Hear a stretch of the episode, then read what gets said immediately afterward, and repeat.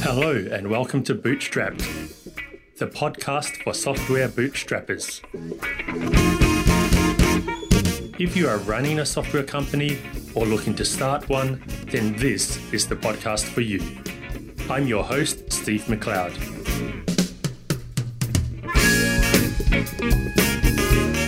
Following message is brought to you by Balsamiq. Balsamiq have decided to support the Bootstrap community by donating their sponsored airtime to some of our listeners. Today's guest sponsor is Mockless. When you build a new backend server, how do you document its requirements, data model, and specific behaviors? With Mockless. Product owners can create a fully functional mock version of their backend in minutes. This gives developers a clear understanding of how the API should be implemented, reduces refactoring time, and lets the front end team work while the server is being developed. Mockless will even generate appropriate mock data automatically for you Sign up now at mockless.com. That's M O C K L E S S.com. If you'd like to have your startup advertised on this podcast for free, courtesy of Balsamiq, or receive a promo code for Balsamiq, or even just thank the folks at Balsamiq for supporting our community, visit balsamiq.com slash go slash bootstrapped. That's a balsamiq with a Q. balsamiq.com slash go slash bootstrapped.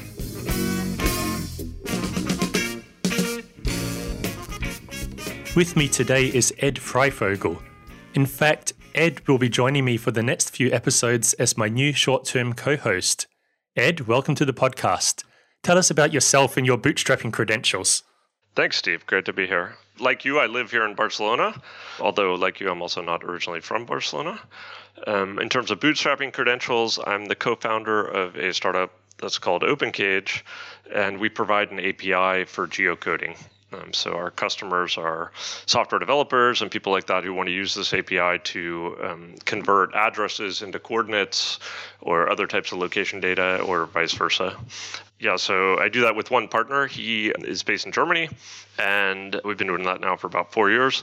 That business originally was a piece of another business that I had, which was much more of a kind of traditional kind of funded startup so that I had for about 10 years in London the prior business, we went the more traditional route of kind of raising funding and had an institutional investor.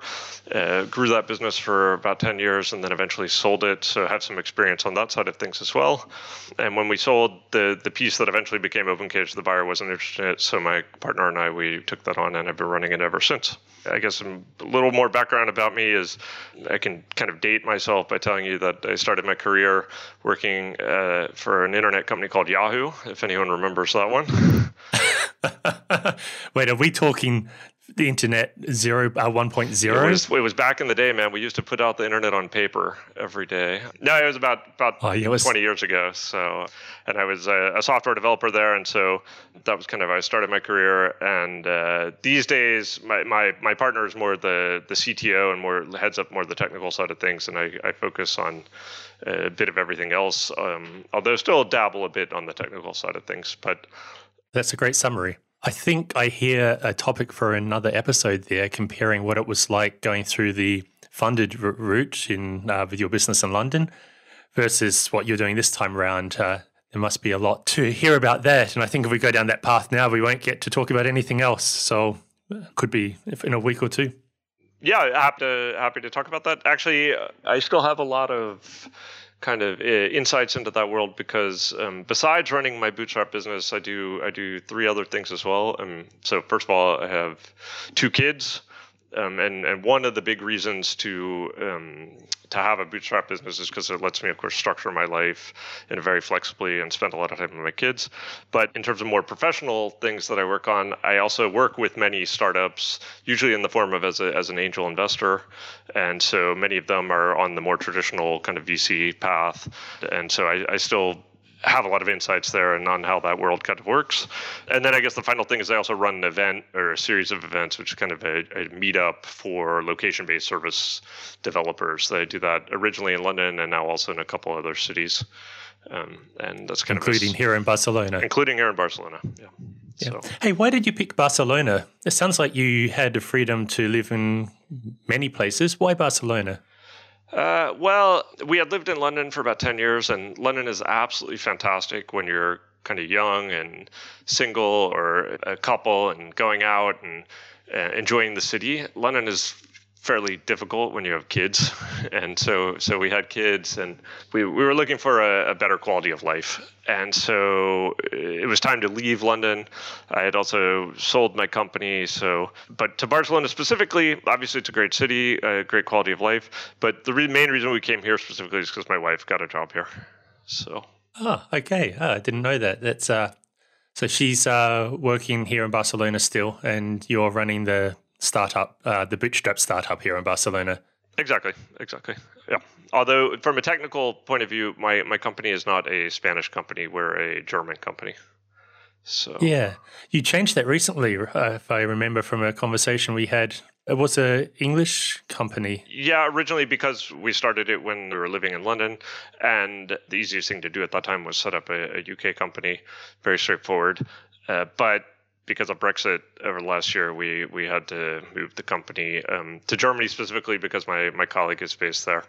The reason was um, potential customers and customers were asking us. They have to send us data. So you send us addresses or coordinates, and we convert them for you. Um, and so some of the EU customers with GDPR and things were starting to ask, "Oh, well, will we still be able to work with you after um, Britain's no longer in the EU?" And was, it was causing a lot of uncertainty. And so basically, we thought it would, the easiest thing to do was move. And so over the last six months, that was kind of a big project for the business, moving, changing our legal structure. So not a fun project, but I'm glad we did it. It sounds like one of those things you have to do to keep your business going that actually isn't really moving the business forward. Like for example recently having to update to the new um, payment regulations in, in europe. Yeah exactly. But if you don't do these things your business dies well or suffers. Yeah we could we could see that particularly some of our bigger customers were nervous about it and and the existing customers you know i have a dialogue with them and i could kind of explain things and i, I felt I, you know, I felt confident we could kind of convince them. But the bigger question was, how many potential customers are we losing? You take a look at our company, and then they just like, oh, well, they're not in the EU. I can't work with them. So um, yeah. Uncertainty is a killer. Brutal. Brutal. Yeah. Yeah. We keep getting customers signing up from the United Kingdom, and it kind of surprises me that it hasn't dropped really as a percentage of our business because I think if I was in the UK and trying to make a decision going on into the future, I would, I would find it hard. That maybe reflects more on my personality.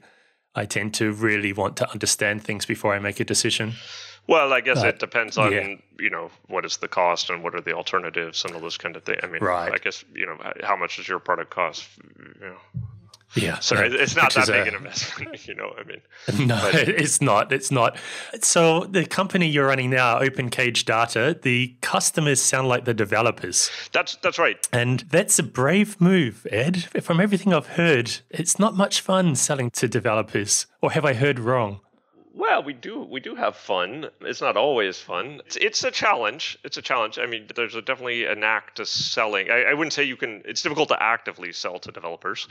Um, on the other hand, as I said, my own background was a software developer, and and my my partner as well. And so you know, in that regard, we're kind of solving a problem that we ourselves had, so we can relate with the target audience. But definitely, there are some unique challenges around it. Yes which is also an interesting topic for another week. Yeah, I think so. I think We're, so. Uh, already laying ourselves out a, a, plan for the next weeks here, and we're only a few minutes into this episode. Hey, let's talk about Barcelona briefly. Well, we talked about why you, you moved here. So, how do you find it for the as a a startup or a bootstrapping scene? Do you find it well? Clearly, it's not going to be London because London is like the place in Europe, if I understand. But uh, in general, what has been your thoughts about the bootstrapping scene in Barcelona? Well, there is increasingly a thriving tech scene here in Barcelona, but the bootstrapping scene, I think, is much smaller. I'm not sure why that is. One thing that's great about Barcelona is we get a lot of visitors, but tourists in general, but also a lot of conferences and things. So, and a lot of people pass through Barcelona. I think MicroConf was held here a couple years ago. Uh, I wasn't actually able to attend that one, but so we get a lot of people coming, and and also we get the kind of digital nomad community. There are people coming through. There are tons and tons of co-working spaces here in Barcelona, but the actual local bootstrapping scene is actually quite small uh, that that I'm aware of. It could also be that uh, some people are kind of you know just heads down doing their own thing and not making a lot of noise. Um, that you know you always come across people who just have amazing businesses that you would never know about. But you know, so over the last year, you and I and, and a couple others, we've started kind of a lunch of, of people in the bootstrap scene that we, we meet every couple months. And uh, I'm looking forward to in a couple weeks, we're going to have our kind of Christmas dinner, which should be fun. I think it's very useful to get a local community going. And we, when I think back about comparing it with my time in London, where I had a, a company with about 20 employees, and and I think of all the memories there. That what stands out are kind of those events, like you know the Christmas parties and the summer party and stuff like that. And that's one thing you definitely miss when when you're a small, remotely distributed team. So it's very important to try to create ways to to recreate those kind of experience or find substitutes for those experiences. So yeah, anyone who's listening who's here in Barcelona, please get in touch. Let's let's try to get it going. I know there are a couple meetups. There's kind of a, an indie hacker meetup, I think, which unfortunately I haven't just due to scheduling issues, I haven't been able to make it to that one yet. But I would like it to, if we if we can get a bit more of the scene uh, together and hanging out, and I, I, think it's very useful to learn from each other. Yeah, my experience of uh, going to various meetups here in Barcelona is that there's a lot of people talking about what they'd like to do with starting the bootstrapped business, but not so many people were brave enough to do it. And I actually struggled to find a place to meet people actually doing it, which is why I really appreciate these lunches we are having once every couple of months. Now, just to know that there's other people who understand what you're doing when you only half explain it, or understand a problem when you half explain it. I don't know if that makes any sense, but when people yeah. haven't run a business, they really never quite understand the problems you're having. But when someone's been doing it, they, they get it straight away. And just knowing that someone understands is a, is a nice thing. Yeah, very true. And I think I think this is also one challenge in the bootstrapper community in general. You know, I just went to um, MicroConf Europe a couple weeks ago. On the one hand, you get the people who are doing it, who are at a certain stage, and and then you get the people who are kind of aspiring to join or you know the people who are working part-time and thinking about quitting their job and getting going. And and that's great. You know the only way you, you need both groups but it's a, it's a challenge because the people the, those two groups face very very different problems and they're at different points on their journey. And so to a degree it's kind of they're kind of a little bit talking past each other or it's very difficult to get, get yeah. con- to create content or, or or to have a discussion that's helpful and useful for both groups. I think, um, which uh, you know, MicroConf in the U.S. now they have the starter edition, and then they also have the growth edition, which I think is a good good way to do it. And uh, yeah, that's that's actually brilliant segmentation. I have to say. So you you self-select to be with which group of people you want to be with. I understand the price is very similar to both events, and for the real junkies, they can go to both events because they're held back to back. Right. Yeah. Yeah, yeah it does Actually, make it a challenge, though. That everyone everyone's kind of at their own point in the journey, and so it, yeah. it can not always be easy to have a fruitful dialogue. Yeah, I definitely something I agree with there. Hey, Ed, something I wanted to to talk about on today's episode in detail is pricing, and specifically what I can learn for feature upvotes pricing from what you've been doing this ties back to, I think it was the first time I met you. Would that have been MicroConf in Lisbon, 2017? Yeah, two years ago. Yeah. Yeah, I think that's when I first met you, and you gave a talk there about various things. But one of the things I took away from it was the importance of offering pricing in the currency your customers are using. Right. Have I got that right? Yes. or yes, is my yes. memory getting a bit hazy? No, no, you got that absolutely right. So we at our business, you know, I can I can speak only of, of the experience that we've had, but we have a very international customer base. Our customer base, our, our customers are literally all over the world. Um, and one of the things that we do is we do offer pricing not in every single currency, but in about I think about ten different currencies, and kind of targeted obviously so that when you land on our pricing page, based on your IP address, we look at which which country you're in and thus switch the currency to to default to that currency so that you can see the price in your in your local currency. Um, and we we do that for a couple of reasons. Um, and I'm always I have to say I'm heavily uh, very surprised that more people don't do this, which was kind of the, one of the premises of my talk, in that you know we make this whole big case that in bootstrapping, what you should do, when, especially when you're starting, is you should niche down. You should get to a, a, very specific group of customers, and that way you can tailor your, you know, all your marketing materials, and and so that when someone lands on your page, they, you know, they start reading through your page and they're like, oh my god, this is exactly for me. This is this guy understands my problem. This product is going to solve all my problems, and you know, then they've gotten to the bottom and they say, okay, I'm ready to buy it, and then they click on buy, and all of a sudden, then you know, you show them the price in dollars, and and you know, this is yeah. for someone who's not knowing, and then you're like, well, you know, maybe that maybe it's not really for me because I don't use dollars. You know, maybe yeah. like why go through all the effort of convincing the guy that you're the solution to his problem, and then at the end say, well, we don't really mean you. You know, so yeah, frankly, it's this is not a technically difficult thing to do. It's it's trivial. I mean, we use Stripe for our payment processing, but I'm sure it's this case with all major payment processors that you can easily bill people in euro, in uh, pounds, in Australian dollars, whatever it is. You know. Um, so as I said, we don't do we don't do yeah you know there's 250 different currencies around the world. We don't we don't do all of them. We do 10 big ones. Um, so, so why? How did you pick those 10? Like Polish zloty, I'm pretty sure that's not one of the world's 10 big currencies. Yeah, you're, you're, Swedish krona. You're right, but those, that's based on where our customers come from. So we, we kind of saw we were getting customers from those markets or, or getting uh, signups and and um, people testing in those markets, and so you know then then we just added them. So and, and it actually really it really works in that very often you have several countries that are very used to not getting the pricing in their currency. So Canada, you know, Canadians always you know, have to mm. buy things in U.S. dollars or um, Swiss francs here in Europe. You know, obviously they're very used to purchasing things in euro. But then when they do get the chance to purchase, they see that it's in their currency. You know, we have we have several Canadian customers, and I don't think a single one of them has become a customer without commenting on the fact that they're like, oh, this is cool that I can pay in Canadian dollars. You know, yeah. it's, it's a very yeah. simple way to kind of create that delight or joy you know, kind of that aha moment of like, oh, you know, this guy is actually trying to serve me. You know, this okay. Is, so. Uh, for the listeners, uh, I'm currently looking at uh, the OpenCage data pricing page, and although it's automatically detected I'm in the eurozone and it's showing me prices in euro, there's a drop down in which I can pick any of the other 10, one, two, three. Looks like you've got 12 different currencies, or if I miscounted, 11. I don't, I don't and, know the exact uh, number, but, but yeah, roughly 10 or so. So I can actually choose which one I want. I'm not locked into the one that it detected by default. No, you're not locked in. Uh, so that being said, I'm not really aware of any cases where people choose not to pay in their own currency. That's pretty rare, mm. I hmm. guess. I mean, like you know, we offer Brazilian real. I don't, I don't think you're going to want to pay in Brazilian real, but no, not today.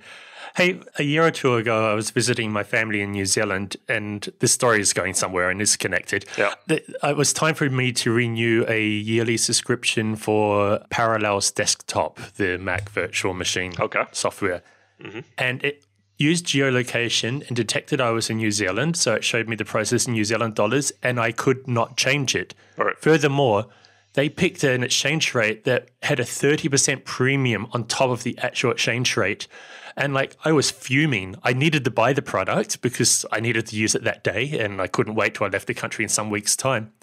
And what I'm getting at here is I like that you're allowing people to, to pick the euro, the currency they want, and not one based on where they happen to be in the world at that particular moment. Right. Right. Yeah. Well, you do have situations where sometimes you'll have a company that's like, you know the the guy who's purchasing is in I don't know in France, but it's a U.S. company, so he wants to be billed in dollars or whatever. Very occasionally, that kind of thing comes up, but the vast majority of people do, you know, select they go with the default currency, that which is based on their their location. So, but but yeah, in in the in the situation where they need to tweak it, they can tweak it.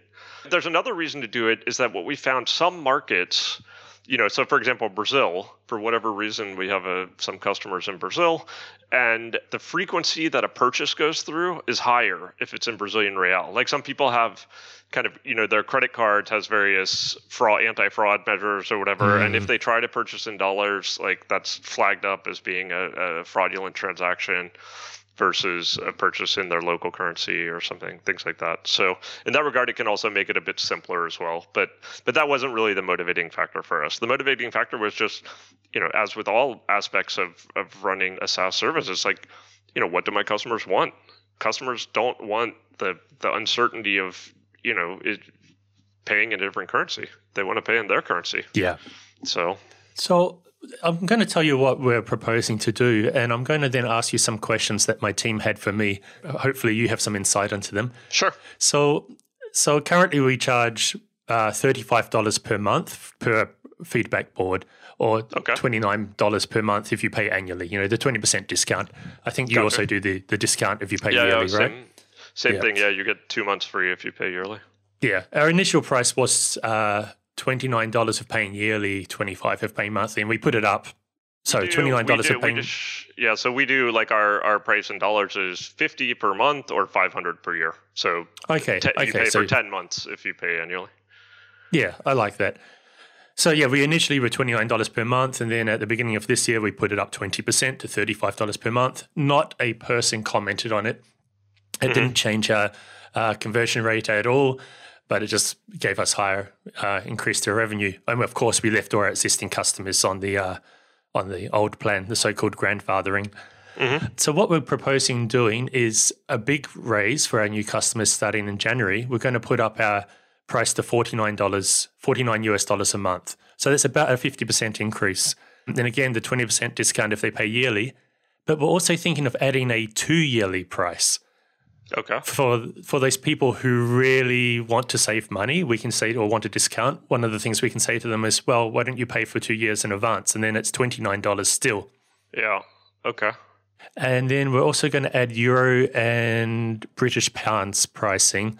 I just picked some numbers. I typed into Google forty nine dollars, forty nine US dollars in euros, and what the amount was. I rounded it off, and that became a euro price. And yep. then we have the same thing. And then British pounds.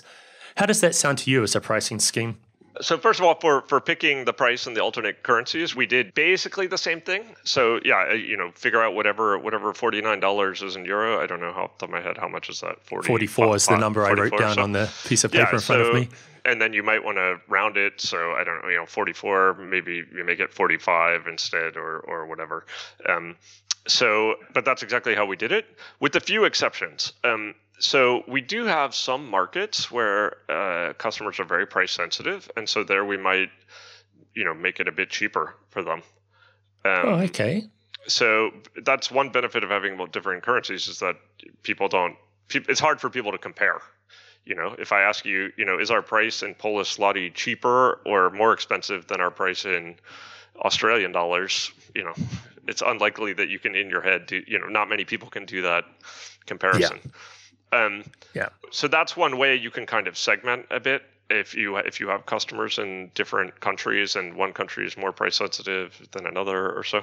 But then yeah, we basically just convert and pick you know a, a nice round number and you know go with that and that's exactly how we did it. So I guess my only question would be, um, I mean, you know your user base, so um, maybe euro and British pound are the currencies that make sense. But if you're going to do two, why not do why not do a couple more as well, like Australian dollars, Canadian dollars? You know, it depends. If you don't have any users in those markets and you've never had requests from those markets, or you don't have any people testing in those markets, fine. Maybe maybe you don't need to do we it. We actually do have uh, a few customers in both Australia and in Canada. Another one I have been toying with is Swiss francs, but I was thinking this is too many currencies. But now I look at what you've done with your 10 or so currencies. yeah, what? You, yeah. you, you have all the work anyway. I mean, the jump is between one and going from one to two is is a big jump. Going from one to ten you know, I guess the issue is you don't want to like what we don't do is have 200. Like I don't want people to have yeah. to you know scroll through a huge long list, and so we just pick kind of the 10 biggest ones. But for example, like we don't have Japanese yen, and that's okay. because we we don't have you know it's a big economy and a big currency, but uh, we don't have any customers from Japan. We've never had requests from Japan. Um, but you know, if someone if someone wrote to me, particularly if it was a bigger client, and they were like, "I want to pay in Japanese yen," you know, fine. You know, for us, you know, the the thing with SaaS is it really compounds. The, the power of the subscription model is it compounds, right? And you don't. It's not about getting money from someone one time and the making it back in the first month. It's about getting them on a subscription, getting them to use the product, depend on the product, and stay a satisfied customer for a long, long time. So anything I can do that makes it simpler to get that guy in and get him to start using the, the product and having a good experience and enjoying my brand, I should do it, right? Yeah, mm-hmm. yeah, and and it will it will you know maybe that means I you know if I pay, if I charge him in his local currency maybe it's five percent cheaper, but fine. It's it's more about yeah. getting him in. Yeah, so. it's really I think in a SaaS business it's not worth like doing too much work trying to worry about 1% here and 3% there. Exactly. It's, yeah, it's just not worth it. Our profit margins are insane, really insane. All the well, cost is up front. And then, yeah. Yeah, so so one question that often comes up, particularly over the last couple of years with Brexit and, and the pound fluctuating all over the place, people ask like, "Oh, well, what do you, you know? Do you change? Do you readjust the conversions every month or something?" Like, no, we just, you know, basically, currencies don't major currencies don't fluctuate that much um, even with things like Brexit, I mean, it's been plus or minus 10%, right? Yeah. So, you know, we've just kept it. And, you know, because we have 10 different currencies, you know, sometimes some go up and some go down, and it kind of balances out. There is, however, one thing you need to be aware of yes, uh, that has that? come up as a problem, and that is with, I, I, assume for your billing, you use Stripe. I do. Yes. Okay, so Stripe will not let you change a customer's currency. Oh, you, once you have billed someone, once you have billed someone in current in dollars, you will ha- the only way to you will have to re-enter them as a new customer. So you'll have to get them if so. Imagine you have your Australian customers who are happily who are currently paying you in U.S. dollars, and they mm-hmm. see that you launch multiple currencies, and they say, "Hey, that's great. We now also want to pay in Australian dollars." You cannot there's no way you can do that for them they have to re-enter their payment information you have to recapture their payment information and create get them as a new customer okay this sounds painful but i like it's, that i can say look it's not our problem it's stripe's fault we wish this wasn't the case but we'll help you change over i really like yeah. being able to blame somebody else for so, things like that well, the question in that case is, does your customer yeah. care, right? Yeah. I mean, they, they still like you know when you purchase something, you don't really care about their the, the, that company's back office issues. You just want your problem solved. So, so you've actually been doing a pretty good job of looking th- without realizing it, going through the list of questions I have and answering them in advance. For example, one of the ones that one of my team members raised was, "What do we do when currencies shift?" And she happens to be in England, so I think it's become a become a national obsession in the whole United Kingdom at the moment sure. of watching the the pound yo-yo. But you said it's only been like a 10% change overall, which is actually not as much as the newspapers would think it was. They use words like plummeting and soaring and to describe small changes. Well, a couple percent is a big difference if you're, you know, if you're manufacturing physical goods and you have to, uh, you know, imagine you're a, a producer in the UK and you have to purchase things from China or whatever and get them imported and, you know, it can make a big difference in a traditional low margin business. But in our case, in SaaS, I don't. It's not relevant. And you know what we've done because we've not done this for a couple years. You know now we have our we have customers all over the world. So um, from our perspective, yes, some some currencies are going down, but it's kind of balanced out by others going up. Um, and it, and it all kind of balances out. And it, it's much more important just how do I grow my overall number of customers, um, and how do I keep those customers happy so that they don't churn out and then it all just flows in.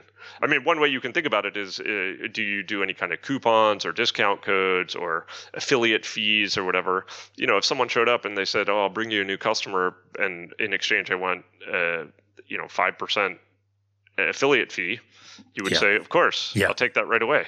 So, you know, I think charging in other currencies, it's, you know, you may have a fluctuation of 5% or whatever, but you get the new customer. Yeah, your conversion rate should increase. What about content? Uh, when you're marketing your product, do you mention pricing? And if so, how do you get away deal with the fact that you have to say it's fifty dollars per month unless you're in another currency, in which case it's right. is, that, is that something you, uh, you encounter? Mm, less well sometimes i have done when i've gone to events or things like that where i'm doing kind of face-to-face marketing then of course i kind of tailor my message to be whatever the the currency is in that geography in terms of our online marketing we don't quote the actual price there we we would just kind of say it's affordable you know, and then kind of link to the pricing page. Um, uh, not, not, I mean, just also because you know, in an AdWord, or something like that like you don't have enough space to get into the details because it depends what package are they purchasing or whatever. Um, so no i just kind of link to the pricing page and then they can but you do make a good point that i think one thing i've, I've kind of learned over the years is pricing is definitely part of the product experience. And i think many SaaS businesses neglect this. And, and I think, particularly, I have to say now, as someone living in Europe um, and running a business and being a customer of, of many SaaS services, uh, particularly US businesses, I think, are not great at this, right? Like, you know, like unable to produce a VAT invoice and things like that. And oh my this, god! This, this oh, sounds like a small thing, but it's a huge deal, right? Like if if yeah. if if I'm your customer and you send me a bad invoice, and then I have stress with my accountant about it, guess what? Like, I, that leaves me with a very bad taste in, uh, about your product. Um, yeah, and, and, it doesn't take much to do something about it. American companies. No, it really doesn't. And and it let us put in our company open. name, yeah. our company tax number, our company address. That's it. That's all we really need. Absolutely, absolutely, and uh, it's really something that people overlook in terms of well, for us, for example, when we are our customers are typically bigger companies, and we have multiple different stakeholders that we need to keep happy there. One is the the software developer who actually uses the service, but others are the the accounting guy or whatever, and you really need to keep all of them happy, and particularly if it's easy things to do like this. Yeah. Um, so this is know, time for a call out to Quaderno, I think, who I do you use Quaderno to make your invoices? We, we, do use we do use Quaderno, and we've used Quaderno for several years now, and um, I can I can gladly recommend their service. It's it's great. Likewise, it's great. Yeah, we get uh, some companies or some would be companies write and say if we sign up, can you give us invoices that meet the requirements of Norway or whatever country? And I can very very easily say yes, we know that to be the case, and that's because Quaderno generates our invoices for us. Yeah. But I, I even mean little thing. I mean, this is going to be kind of sound like a very pedantic, but a lot of companies. So, for example, Stripe. Okay, I, every month I get their billing report, uh, or like you know how much how much they charge us, and I need to submit that to my accountant. And the file name is Stripe. You know, like they they get. So the first thing I have to do is download that rename it to have a timestamp in it. You know, I have to put like Stripe, you know, November 2019.pdf, and it's just like I'm. It, it, I, I, one of my tasks for for um, the coming month is try to figure out, look at create some sort of Zapier or something to like try to solve this. But it's just like, guys, come on, like uh, yeah. Know, the analogy I always use is like, you know, if if we're playing soccer or football, I mean, pass me the ball so that I can play it. Like, don't make me have to do extra work. Of, of, of like, that's just busy work. That's just absolute busy yeah. work, and you're just like, come yeah. on. So it's one of those pointless things you have to do, but gets you nowhere in the business. Exactly, exactly. It's just tedious. It surprises me. Stripe usually does a good job of like getting the details right, and it does sound like the the messed up a bit there. Well, I just I don't know. It's it's the example of are you are you solving your own problem? Like are you actually your customer? And I think in some ways yeah. Stripe has grown so big that they're no longer the people working there are perhaps no longer actually able to put themselves in the shoes of the customer. Mm. In some in some respects. Have you noticed that Stripe has moved away from their long time marketing position? They used to be like payment processing for developers. They all they focused on, on was making sure that it was a great experience for developers. But if you go to their homepage now, they've completely rebranded. You can see they're aiming for a much higher level. No, I, I, I, haven't noticed that, but I guess it's understandable because you know they kind of maxed out the developer market, or or they already have, they're already very well known in that market and things like that. So, to be fair, we uh, we're a Stripe customer and it works really well and um, it makes my business much easier. So obviously, I'm, as I said, these are very pedantic complaints, but still, Stripe is just one example of many. I think I think the key learning for the audience here is payment is the, the, the entire process around payment is part of your product and part of the experience that your Yeah. customers go through. So Yeah. you should you should the same way you think through onboarding, the same way you think through the features of your product, you should think through payment and be like, how do I provide my customers with a good experience? And actually, again, another shout out to Quaderno. About two years ago or so, I think I said this is like, guys, can we? Why don't we change the file name of the invoices so that it better reflects you know what the what the charge was and who the charge came from and that way it's it's just we reduce that step and and they they then quickly made that change so You're responsible for that. Thank you. I, I, I you know any anyone who would like uh, to buy me a beer to, to say thanks can We've we've made a couple of suggestions to Quaderno over the years, and it's been impressive how quickly they've acted on them. yes I agree we I often send them suggestions because I know that they'll act on it and it is Yeah. very impressive So here's a little trick I do to um, make sure that my billing is working well from the customer's point of view. I subscribe to my own product. We, in fact, the very first feature upvote customer was me, basically just testing the payment process. But then I decided to just keep going through it. I mean, the money comes back to me anyway, minus whatever the government decides they want. But that way, I get to see if there's any problems with uh, with the formatting or the the emails not getting delivered or just those little rough corners that you don't ever get around to correcting if you're not seeing the problem. You know what? That's a good, that's a very good idea, actually. That's a that's a very good. That I'm gonna do. I. I I have done that myself. Like uh, to, when we make changes to the billing, I, I have purchased it myself, but I don't have an ongoing subscription. But probably I should. You're right. It's probably worth it. Yeah. So Ed, I think that's all we have time for today. So I want to thank you for being on the show, and I'm looking forward to the next few episodes with you as my co-host, so we can hear more about some of those things we touched on today. The pleasure was all mine. It's it's it's great. I, I mean, it's really cool that uh, you took the podcast over and have gotten it going, and I think it's um, useful for everyone, but also, of course, great here for the Barcelona scene. So look forward to keep going. Listeners, if you'd like to discuss more about today's topics, please go to our forum at bootstrapped.fm and join the conversation. Bye, Ed. Bye. See you, everybody. That concludes this episode of Bootstrapped. You can discuss this episode and other bootstrapping topics on our forums at discuss.bootstrapped.fm. Until next episode, goodbye.